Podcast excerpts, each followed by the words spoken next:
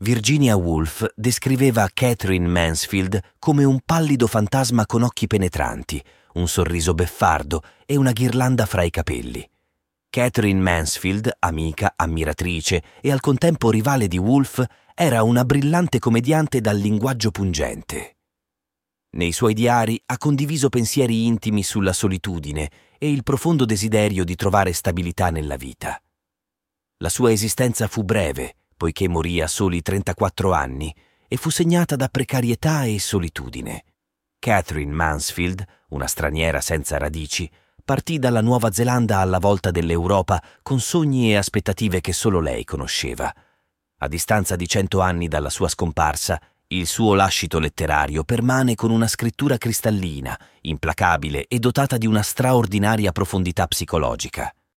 Nata il 14 ottobre 1888 a Wellington, in Nuova Zelanda, da Harold Beauchamp, un self-made man di successo e banchiere, e da Annie Burnell Dyer, un'australiana di straordinaria bellezza, Katherine Mansfield era la terza di 6 figli. Si considerava spesso il brutto anatroccolo e la fuorilegge della famiglia. Durante il suo periodo alla scuola pubblica di Karori, Wellington, Katherine strinse amicizie intense, iniziando con Marion Raddick e successivamente con una giovane Maori di famiglia agiata, Mata, esperienza che contribuì a farle scoprire la sua bisessualità. La sua vita prese una svolta significativa quando conobbe la famiglia Trowell, nella quale sia il padre che i figli suonavano il violoncello. Questo incontro aprì a Katherine un nuovo mondo di musica e cultura. Quando la famiglia Trowell decise di trasferirsi in Inghilterra affinché i ragazzi potessero completare i loro studi musicali, i Beauchamp seguirono l'esempio, mandando Katherine e le sue sorelle maggiori al Queen's College di Londra. Questa scelta fu considerata all'avanguardia per l'epoca, poiché il Queen's College era una scuola moderna con una solida tradizione femminista. Durante il suo tempo al Queen's College, Katherine studiò francese e tedesco e sviluppò una strana e complessa amicizia con Ida Constance Baker, un legame che sarebbe perdurato fino alla morte. Il ritorno in Nuova Zelanda nel 1906 è stato un'esperienza traumatica per Katherine. Tutto sembrava incredibilmente provinciale in confronto alle sue esperienze europee.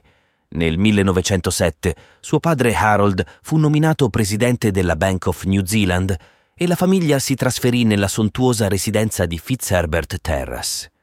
All'età di 18 anni, Katherine, già fumatrice accanita, trovò conforto nel fatto che la nuova casa avesse un fumoir, un luogo ideale per ritirarsi con libri e sigarette. Durante questo periodo furono gli autori francesi a catturare la sua passione, soprattutto quelli che si occupavano di riforme sociali. Inoltre conobbe Edith Bendal, una donna di 10 anni più grande di lei, appassionata di pittura e di una bellezza che colpì profondamente Katherine. Nel frattempo, il giornalista Tom Mills, un amico di suo padre, la incoraggiò a inviare alcuni racconti al giornale Native Companion di Melbourne, dove furono pubblicati nel 1907. L'editore rimase colpito dal talento di Katherine e lei chiese di firmare i suoi racconti come Katherine Mansfield, una combinazione dei 2 nomi che le erano stati dati alla nascita in onore della nonna materna. Nel luglio del 1908 Katherine tornò a Londra e da quel momento non avrebbe mai più rivisto la sua terra natale. Fu accolta da Ida Baker e trovò alloggio al Beauchamp Lodge, una residenza per studenti. In quel periodo scrisse: «Ecco di cosa ho bisogno: potere, ricchezza e libertà. L'amore non è l'unica cosa che conta nel mondo per una donna». Londra e l'Inghilterra stavano attraversando rapidi cambiamenti. Il movimento delle suffragette era al culmine della sua forza, così come il circolo di Bloomsbury, che avrebbe influenzato il mondo letterario e artistico fino alla Seconda Guerra Mondiale. Ristabilì il contatto con la famiglia Trowell e Katherine si innamorò di Garnet, diventando amanti. Tuttavia, Garnet partì per unirsi all'orchestra, lasciando Katherine sola e con pochi mezzi finanziari. In questa fase conobbe George Bowden, un maestro di canto trentenne e scapolo, e in modo impulsivo decisero di sposarsi nel marzo del 1909. In realtà Katherine aveva scoperto di essere incinta di Garnet e decise di sposare il primo uomo benestante e disponibile che le potesse conferire uno status di rispettabilità. Il povero Bowden venne abbandonato in un albergo la sera delle nozze e Katherine salì sul primo treno per raggiungere Garnet a Glasgow. Nel frattempo, la madre di Katherine andò a Londra, portando la figlia in Germania, all'hotel Bad Wörischofen, e partì per la Nuova Zelanda decidendo di cancellarla dal testamento. Katherine, invece di cedere alla disperazione, si trasferì in una modesta pensione gestita dai Müller, che successivamente le servirà da ispirazione per la sua prima raccolta di racconti, Una pensione tedesca. Alla fine di giugno Katherine decise di interrompere la gravidanza, affrontando un periodo difficile. Nonostante ciò, con la sua resilienza abituale, riuscì a riprendersi e sviluppò un nuovo legame con un esule polacco, Florian Sobienowski, un critico e traduttore. Grazie a lui iniziò ad apprezzare le opere di Chekhov e purtroppo contrasse la gonorrea. Tornata a Londra, Katherine, in gravi difficoltà finanziarie, si rifugiò presso il marito Bowden, che, lontano dall'essere risentito, le consigliò di contattare Orage, il direttore del settimanale progressista New Age. Orage la aiutò a farsi strada nel mondo letterario, consentendole di iniziare a pubblicare i suoi racconti. Nonostante le sue condizioni di salute peggiorassero a causa della gonorrea che le causava artrite infiammatoria, pleuriti, segnando l'inizio della sua malattia che la porterà alla tubercolosi, e infine alla morte, Katherine continuava a scrivere. Viaggiò a Bruges e Ginevra, e le impressioni di questo viaggio si trasformarono in nuovi racconti. A dicembre di quell'anno, la casa editrice Swift Amp Co. pubblicò Una pensione tedesca, che ricevette recensioni favorevoli e venne ristampato, portandole il meritato successo. Ciò le permise di incontrare John Middleton Murry, 22enne editore della rivista Rhythm. Katherine lo trovò intrigante, brillante e ambizioso. I due decisero di vivere insieme a Clovelly Mansions, con stanze separate e vite distinte. Presto divennero amanti, ma il loro rapporto rimase sempre sbilanciato. Katherine cercava costantemente sostegno e comprensione, mentre Murray cercava una figura materna che lo confortasse e coccolasse. Durante il Natale del 1913, Katherine e Murray fecero una visita a Parigi, dove Katherine incontrò il poeta Francis Carco. Si innamorò di lui e trovò ispirazione per creare un personaggio nel suo racconto Je ne parle pas français. Nel 1914, con l'inizio della Prima Guerra Mondiale, Katherine iniziò a essere delusa da Murray, sentendo di non essere accudita abbastanza. Nel 1915 raggiunse Carco in una zona di guerra e i due vissero una relazione appassionata. Al suo ritorno a Londra, Murray la accolse di nuovo a braccia aperte e la coppia si trasferì in Acacia Road. Nel settembre dello stesso anno arrivò Leslie, il fratello di Katherine, che si preparò a partire per il fronte. Purtroppo Leslie non riuscì nemmeno a combattere, venendo ucciso da una granata durante l'addestramento. La perdita fu devastante per Katherine, che per un lungo periodo non riuscì a trovare la forza di scrivere. Successivamente trovò rifugio a Garsington nella villa di Lady Ottoline Morrell, dove ebbe l'opportunità di conoscere Virginia Woolf. Questa non sviluppò particolare affetto per Katherine, descrivendola come un personaggio sgradevole ma energico, assolutamente privo di scrupoli, sebbene riconosca la sua intelligenza e abilità nella scrittura. Nel 1917 Virginia Woolf chiese a Katherine un racconto da pubblicare per la casa editrice appena fondata con il marito Leonard, la Hogarth Press.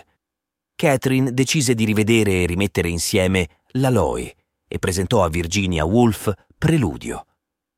Questo segnò un momento significativo, in quanto Katherine divenne la prima donna ad essere pubblicata dalla nuova casa editrice.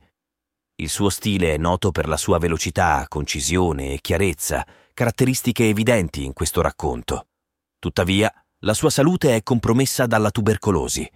Lottò con il fiato corto, un viso smunto e una dipendenza dal fumo che la resero insopportabile. Ma in un'ironica beffa del destino, il suo talento e la sua fama crebbero all'unisono con la sua peggiorante condizione fisica. Era consapevole di non poter affrontare l'inverno di Londra, ma non rinunciò al sogno di avere la sua casa al numero 2 di Portland Villas. È proprio qui che ebbe l'opportunità di incontrare Virginia Woolf diverse volte. Nel frattempo, due specialisti di malattie polmonari la visitarono e pronunciarono un verdetto unanime: o il sanatorio o la morte entro un massimo di 4 anni. Accettò l'opzione del clima più mite della riviera italiana e si trasferì temporaneamente a Ospedaletti nel 1919 presso Villa Paradiso insieme a Ida Baker. L'anno successivo si spostò a Mentone, ospitata da Connie Beauchamp, una cugina del padre, nella villa Isola Bella. Nonostante la sua salute precaria, Katherine continuò a scrivere una recensione a settimana, traducendo opere di Chekhov e producendo racconti, fra cui il famoso Bliss.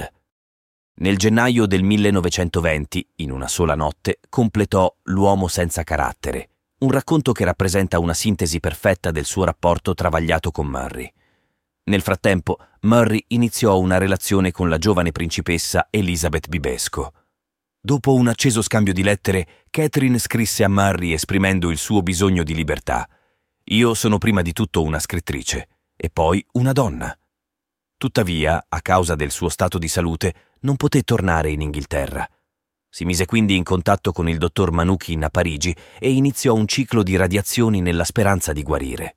Il suo ultimo racconto completo, Il Canarino, è datato giugno 1922. Finì poi in Svizzera a Montana, in uno stato di salute critico. Perse i denti, soffrì di dolori diffusi e spesso non fu in grado di alzarsi dal letto per intere giornate. C'erano momenti in cui le sue forze le consentivano solo brevi passeggiate. Durante un breve soggiorno a Londra, l'amica Dorothy Brett le parla di un uomo di nome Gurdjieff e del suo istituto per lo sviluppo armonioso dell'essere umano, noto come il Priorato, situato a Fontainebleau, non lontano da Parigi. Accompagnata da Ida nel mese di ottobre del 1922, Katherine decise di trasferirsi al Priorato, dove condusse una vita semplice, lavandosi con acqua fredda, facendo il bucato da sola e partecipando alle attività della fattoria annessa. Nel dicembre dello stesso anno implorò John Middleton Murry di raggiungerla. Il 9 gennaio 1923, finalmente, Murry arrivò al Priorato. Katherine desiderava mostrargli la sua stanza e corse su per le scale, ma subito dopo svenne e sprofondò in una crisi. Murray la sollevò fra le braccia e la portò a letto, ma la situazione si aggravò rapidamente. Katherine morì con lo sguardo rivolto verso la porta chiusa, senza il suo amore bambino. In Svizzera Katherine aveva redatto un testamento in cui supplicava Murray di distruggere i suoi diari, una richiesta che lui purtroppo ignorò, concentrato come era nell'approfittare del lavoro di sua moglie per scopi personali.